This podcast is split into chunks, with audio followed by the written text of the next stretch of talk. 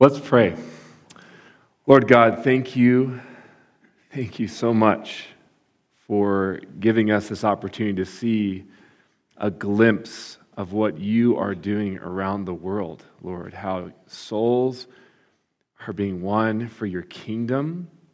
And Lord, I thank you, Lord, for the privilege that us here at Faith Church in Rio Rancho, New Mexico, can be a part of the gospel reaching the unreached and lost coming to Christ and souls being healed and reconciled to you. Father, I just thank you for the privilege of being a part of your kingdom work. And I ask, Lord Jesus, that you would speak through me and encourage your people this morning. In Christ's name, amen. My name is Jonathan Wynn, and I get the privilege of uh, bringing the message to you this morning. Uh, my wife Alyssa and I, and our three children, we've been part of Faith Church now for I think about six years. And before that time, um, we, uh, we actually lived in the country of China. We worked there for about 10 years, got to be part of God's kingdom work there, and now we are thrilled to be part of God's kingdom work here locally in the United States, here in New Mexico. And I am also, um, most of my time is, is given to education. Uh, I'm a teacher and a principal, and I think a lot about uh, education, a lot about teaching.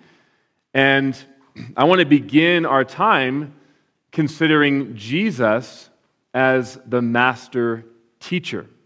Uh, Jesus was he, you know, when you look at the Gospels, um, I did this recently, just reading through the Gospel of Luke, and I was struck by the way in which Jesus taught. He was constantly using stories, constantly using parables, asking questions, giving word pictures. And we know that Jesus spoke powerfully. He spoke as a teacher as one who had authority. And yet, ironically, uh, Jesus was also often misunderstood. Even though he was the perfect teacher, the master teacher, the master communicator, he was also often misunderstood. In fact, Jesus would also often had this line that he would say before or after, and sometimes in the middle of his parables. He would say, He who has ears to hear, let him hear. He who has ears to hear, let him hear. I often thought when I would read that, that was kind of a strange statement. I'm like, well, doesn't everybody have? I mean, I know there are deaf people, but people that have ears that can hear, don't they just hear? Well, um, if I asked the, the wives in this room that if someone has ears, does that mean that they always hear? I think they would say, yeah, they would, they would chuckle and say, well, not always. And so I think we get an idea of what Jesus meant by that. That even though we might hear the words that are being communicated, that those words might, you know, might even be somewhat intelligible, we may not truly be listening to what the message is. And my prayer is that as I share a little bit this morning, that we would have ears to hear and hearts to see what the Lord has for us. And so, as Jesus as a teacher, a great teacher, what is it that he spoke most about? What, was, what were some themes of his teaching? Well, the one that seems to be predominant, uh, at least many I think several biblical scholars would probably agree, is that Christ often taught about the gospel of the kingdom. The gospel of the kingdom. In the different gospel accounts, Matthew, Mark, Luke, and John, uh, there are different ways that um, that is translated or that it was said. Um, the kingdom of heaven is the way it is most often referred to in Matthew's gospel. And in fact, if you just think about Jesus teaching on the kingdom, okay, Jesus teaching on the kingdom, that's under our first point about seeing the kingdom. Jesus taught about the kingdom in the Beatitudes. You might remember Jesus saying, you know, blessed um, are the poor in spirit, for theirs is the kingdom of heaven. Blessed are you when you are persecuted for you will be great in the kingdom of heaven, or, there, or yours is the kingdom of heaven. In the Lord's Prayer, it begins, you know, Our Father who is in heaven, hallowed be your name. Your kingdom come, your will be done on earth as it is in heaven. Before uh, Jesus was arrested and crucified as he was giving his sermon, um, it's called the Olivet Discourse in Matthew 24. Jesus talked about the gospel of the kingdom. He said, The gospel of the kingdom will be proclaimed throughout the whole world as a testimony to all nations, and then the end will come. The gospel of the kingdom will be preached to all nations. And that's part of why we are very much behind these unreached, these mission agencies reaching unreached peoples, because we want the gospel to be preached to all the nations, every tribe, every tongue, and every language. Jesus once, uh, in responding to the Pharisees, when asked if the kingdom of God would come, this is in Luke 17 21, he said, The kingdom of God is not coming in ways that can be observed, nor will they say, Look, here it is, or there, for behold, the kingdom of God is in the midst of you. And so Jesus would often teach about the kingdom of heaven, the kingdom of God, the gospel of the kingdom. And yet, when he would say those words, all kinds of different, you know, people would receive it in different ways, and they would comprehend it in different ways, even though Christ taught so powerfully and clearly. And so today, as we've been singing about the kingdom, we've been listening to what the kingdom is, how the kingdom is advancing around the world. Uh, I thought it'd be appropriate that we look at a passage of Scripture where Jesus teaches and gives several parables about what the kingdom of heaven is like. And I pray that as we read this passage, that our eyes and our ears would be open. So turn your Bibles with me to Matthew chapter 13. We're going to look at some of Jesus' parables about the kingdom. Jesus' parables about the kingdom. now, I, I am not going to read the whole passage. I'm trying to be very mindful of my, it's, it's a little bit shorter time this morning because of the videos, but I'm just going to hit some highlights. I'm hoping that you're somewhat familiar with these parables. So we see uh, Jesus telling several parables, beginning with the parable of the sower. Some would call it the parable of the soils because really it's focusing on the different kinds of, so, different kinds of, of soils that, the, that receive the seed. But the meaning for the kingdom is that when the word is preached and when the gospel is proclaimed, it is received differently depending on the heart, right? Some receive it quickly and then it's snatched away. Some receive it and then the cares and the worries or the riches of this life choke it and some receive it and it produces a harvest, um, a great harvest. And so we see Jesus talk about how the kingdom is received in different ways, and not everyone has ears to hear the kingdom. Then we see the parable of the weeds, and later on the parable of the net, but they're very similar. And Christ is talking about how in the kingdom there will be true believers mixed with false believers or non believers. And you can't always tell at first who the true followers are and who the false followers are. But at the end of the age, the angels, like drawing in a net or like picking, um, sifting the wheat from the chaff, will separate them for judgment, some for eternal punishment, and some for eternal life in the kingdom. He who has ears, let him hear. And then Jesus talks about the parable of the mustard seed and the leaven that works through the dough, and how the kingdom of God starts small and it seems maybe somewhat insignificant.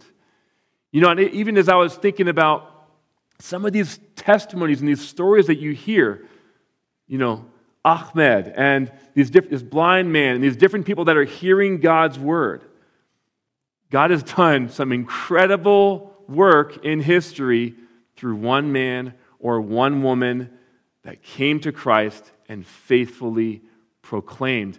You know, the gospel is being proclaimed in these different areas. It might sometimes seem like a small thing, but like the mustard seed, it, small, it starts small, the kingdom, and it is often underestimated in its potency in the eyes of the world. But then in due time, it completely transforms and overtakes all. And the glory of God will be clearly seen and cover the whole earth one day. Amen. And so this brings us to the passage I want to really focus on in Matthew 13. You see on the screen there, Matthew 13, 44. And we're going to look at two parables that Jesus talked about the parable of the hidden treasure and the parable of the pearl of great value. So read with me as we go here. The kingdom of heaven, Jesus says, is like treasure hidden in a field, which a man found and covered up. Then, in his joy, he goes and sells all that he has and buys that field. Again, the kingdom of heaven is like a merchant in search of fine pearls, who, on finding one pearl of great value, went and sold all that he had and bought it.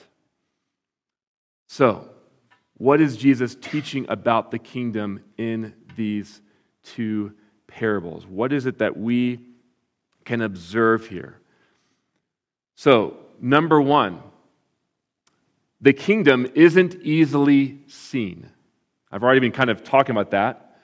But here we see that the kingdom is, is like a treasure hidden in a field. You wonder how many people walked by this field and didn't know there was a treasure there? How many maybe even worked in that field or just said, oh, that's just like an average field, you know, just trees, bushes, whatever, grass. But there was a hidden treasure. How long had it been there? How many people missed it? How many people miss the glory of God's kingdom here and now. You might be able to think of your own testimony. I'm sure you can. How many times you heard the gospel? How many times you opened your Bible, heard about Jesus, and completely missed it? Thought, oh, it's just another religion. Oh, he's just another good teacher. Oh, that's just gibberish. That's just a myth, whatever that thought was. But then, by God's Spirit, in due time, you saw the kingdom. And that is the second point. We are still under point one, by the way, about you see the kingdom. The kingdom is hidden until God reveals it to us. Now, that may not be evident in this parable here, but Jesus, talking about the kingdom in John chapter 3, when he's speaking to Nicodemus, and Nicodemus is a, he's a teacher of the law and he's trying to understand how to be born again and what does that mean and in John 3, verse 3, Jesus says to Nicodemus, Truly, truly, I say to you, unless one is born again, he cannot see the kingdom of God. Unless one is born again, he cannot see the kingdom of God. So the Holy Spirit must open our eyes. We must be regenerated to be able to see God's kingdom, to see the glory of the gospel, to see Christ as Messiah. Another passage, we see this principle at work uh, in Matthew 16, verse 16 and 17. Jesus is with his disciples and they're traveling, and he's asking them, Who do people say that I am? And they're saying, Oh, some say John the Baptist, some say Elijah, some say this or that. And he says, Who do you say that I am? And Peter answers, You are the Christ, the Son of the living God. Jesus does not say, Peter, you're really smart. You figured it out. It's not what he says. He says, Flesh and blood has not revealed this to you, but my Father who is in heaven has revealed this to you. Okay? The kingdom is revealed by God to us.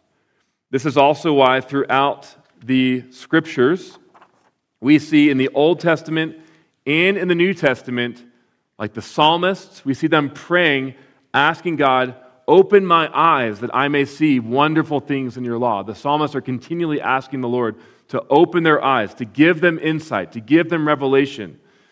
We see Paul often praying for the churches, asking that the Holy Spirit would give them wisdom and revelation to know the hope that he has called, that God has called us to, the inheritance of the saints in the kingdom. That's in Ephesians 1 17 through 19, and many other places. So we see that we as people, we need the Lord to open our eyes to see the kingdom. We cannot see it in our own power or by our own wisdom. It must be revealed to us. It is not easily discerned.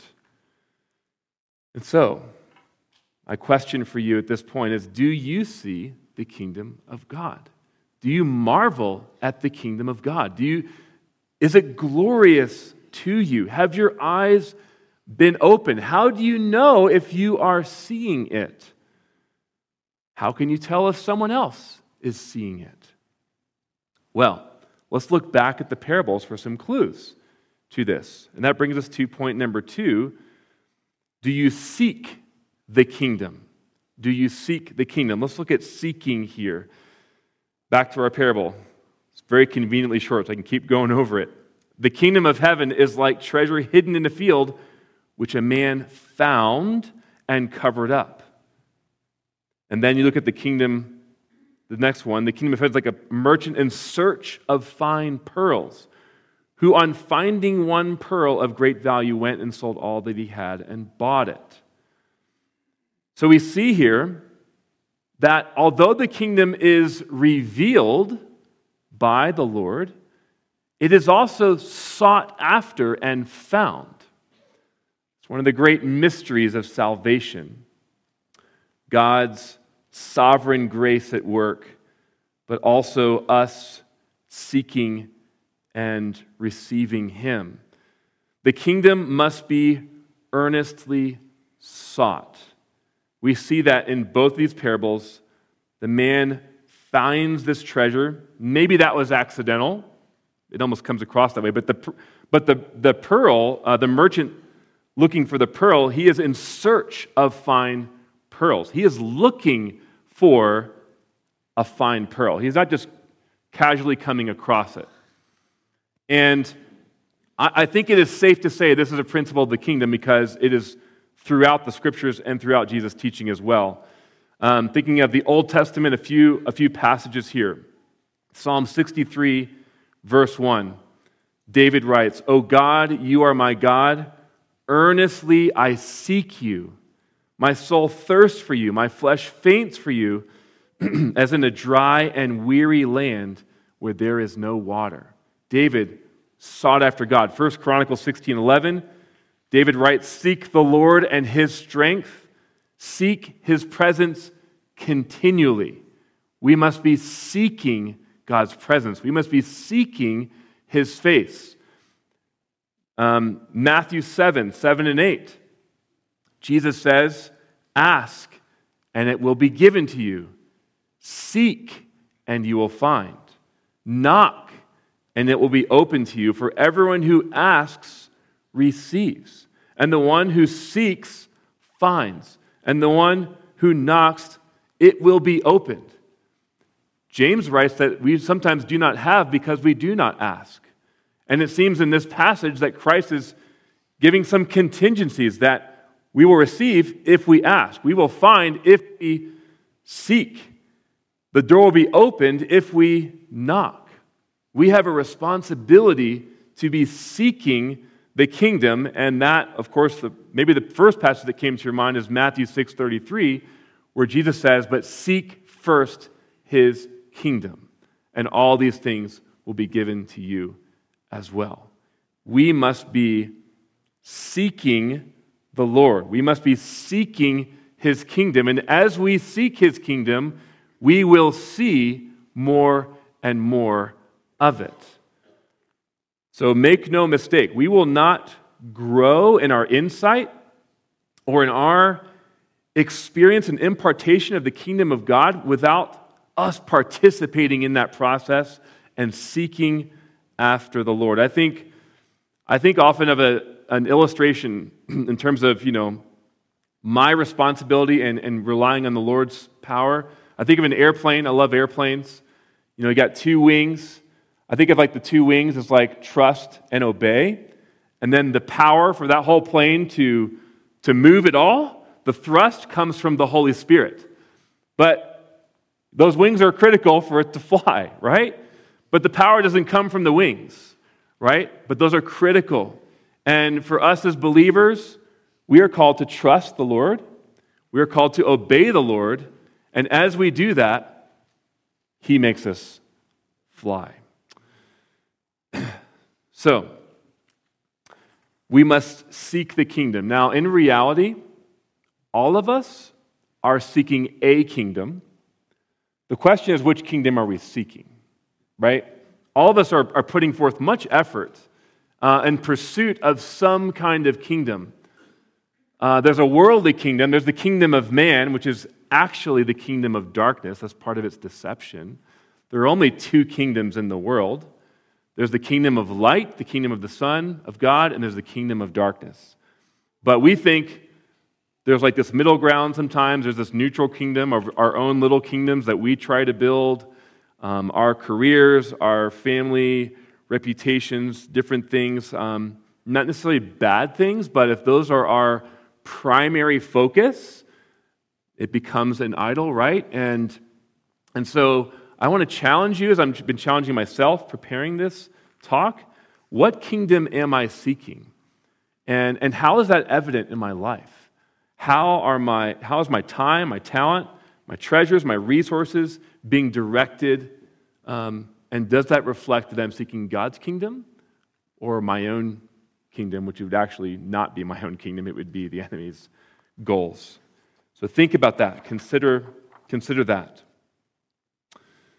Which kingdom are you seeking? Let's look back now to the parables. Why do we want to seek the kingdom of God? Well, let's look again. When the man finds the treasure in the field, what does he do? In his joy, he goes and sells all that he has and buys that field. And then the merchant who finds the pearls on finding this pearl of great value, he went and sold all that he had and bought that pearl. so, how great was that treasure? Well, it was priceless. It, it, it, they were willing to sell and give everything they had, everything that they had by comparison to that treasure. Yep, let that go and take the treasure. The treasure is priceless. The kingdom of heaven is priceless. Nothing can compare in value to the kingdom of God. So, what does it look like when a boy or girl, or a man or a woman, has found the kingdom of God? How is that demonstrated? Well, that brings me to my final point, and that is it is demonstrated by following the king. By following the king, and that's the question I'm posing to you again in question form. Will you follow the king? Do you see the kingdom? Do you seek the kingdom? And will you follow the king? So, what does it mean to follow the king? Well, first of all, it means following the king's mission. Okay? Jesus is very clear about how to follow him. He gives us very clear instructions. When the disciples wanted to follow Jesus, he said, Come and follow me, and I will make you fishers of men. When we follow Christ, he makes us fishers of men. His final words, his commission, we call it the Great Commission to the disciples, was to go into all the world and make disciples of all nations. This is Matthew 28, 19 through 20. Make disciples of all nations, baptizing them in the name of the Father and of the Son and of the Holy Spirit, teaching them to observe all that I have commanded you. And behold, I am with you always to the end of the age. So we are called to make disciples by following the King. We are also called to be an agent of reconciliation and healing Uh, Pastor Mike preached on this just a few weeks ago in 2 Corinthians chapter 5, where Paul writes, The love of Christ controls us. 2 Corinthians 5, verses 14 and 15. The love of Christ controls us because we have concluded this that one has died for all, therefore all have died. And he died for all, that those who live might no longer live for themselves, but for him who for their sake died and was raised. And he goes on and talks about how we are um, Christ ambassadors, that we have the ministry of reconciliation. That is what we are called to do. That is how we follow the king as we bring reconciliation and healing and repentance. We call people to repentance. Finally, um, I was thinking of a, a real life example of a person who followed the king. This past year, um, I had the chance of just reading through the autobiography of Amy Carmichael. She was a great missionary to India. We've, you've heard a lot about India already, and we sponsor a lot of uh, mission work in India. Amy Carmichael, when she was 15 years old, she was raised in the church. Is, she lived, she was born in Ireland, by the way, back in 1867. As a young girl, at 15 years old, heard the gospel. Parents were very faithful in that. At 15 years old, in Sunday school, they were singing Jesus Loves Me.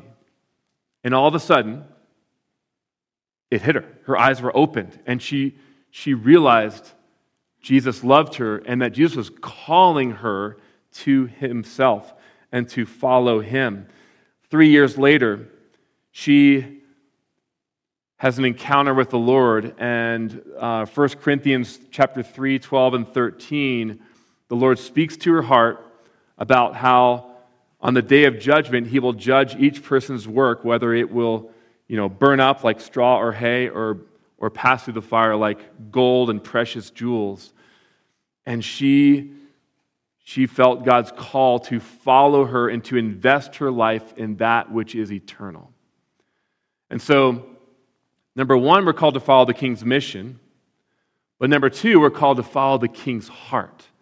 Amy heard and sensed the heart of her king to spend her life on that which is eternal. And there are only two things I know that are eternal in this world number one is God's word, and number two is people, eternal souls. Those are the only, only two things that will last um, for eternity. And so Amy poured out her life uh, to study God's word and to serve people. And in the scriptures, we see also, while of course all people are precious to the Lord and are, have eternal souls, there is a special affection that God seems to have with certain kinds of people. Number one, children. Children are precious to the Lord. Number two, the poor, the outcast, the marginalized, the fatherless, the widows. Those are the people that are most vulnerable, and Christ seems to have a special affection for them. And that is what Amy devoted her life to. She followed the king's heart. Third, she followed the king where he leads. And she began in her own Jerusalem, her own local town, as we should do as Christians. You begin serving the Lord here uh, in Albuquerque or Rio Rancho. She began in her hometown. In due time, the Lord called her to Japan, then to China, then to Sri Lanka, and then she landed in India, southern India, um. And she served there. Uh, she had a brief trip back to England. She got sick about a year after she was in India. And then for the next 55 years, for the remainder of her life, she never left. She worked with uh, orphaned girls and, um, and later on boys as well. A lot of these young girls were um, temple prostitutes, they were raised in that way. Um, it, was, it was difficult, it was hard work, it was dark, it was dangerous. And she depended heavily, heavily on the prayers of those in her home church and other churches back in England and in the United States. Um, a little side note here, but as we are supporting missionaries, we can't underestimate how important prayer is for those missionaries. I, I know, I know experiencing that when I was overseas with my family and knowing that people were praying for us was, was so, so, so encouraging. Um, William Carey, another missionary to India, he once used this analogy.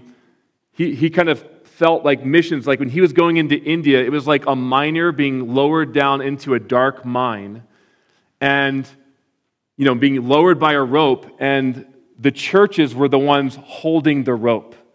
And he would tell his church, the churches, please don't let go of the rope.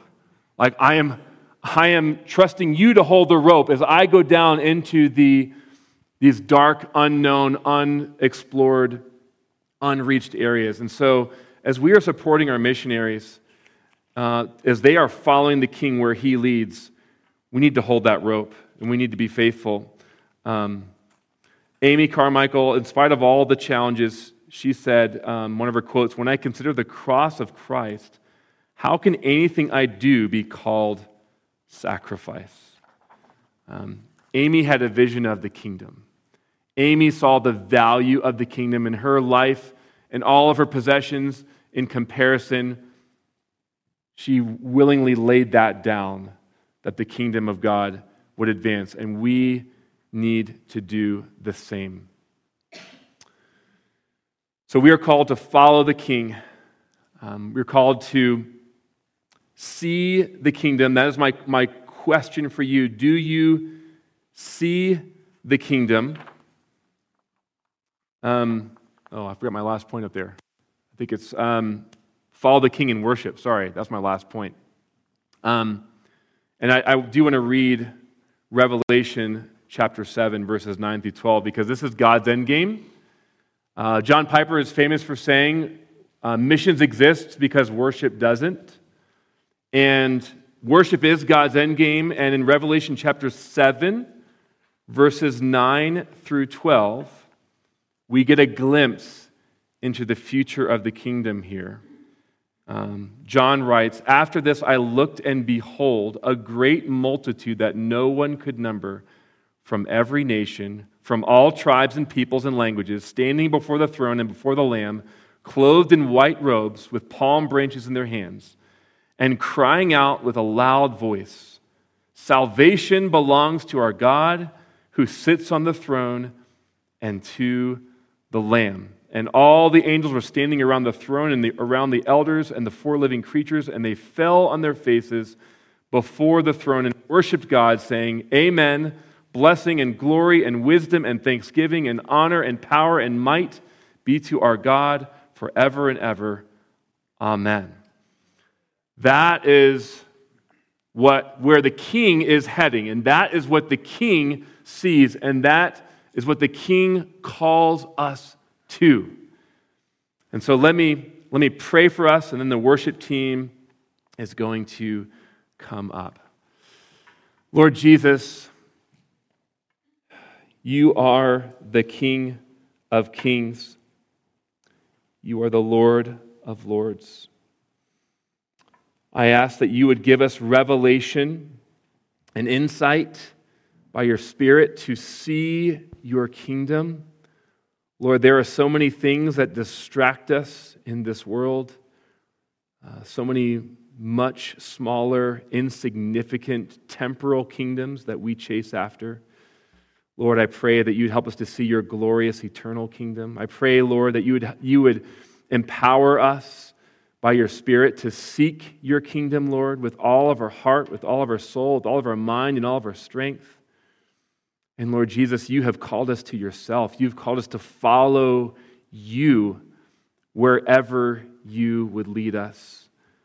Jesus, I thank you for the missionaries that we get to support who are following you into some very difficult places. God, I pray that we would be willing to also go wherever you send us. Help us to be faithful here um, because you have put us here for now. So, Lord, help us to be here uh, faithfully serving you. But I also pray, Lord, Lord, the harvest is plentiful and the workers are few. Lord, I pray that you would call forth more laborers from this church, from this city, and this state, Lord, to go forth to advance your kingdom in these unreached, dark areas. And I pray this all for your glory in Jesus' name. Amen.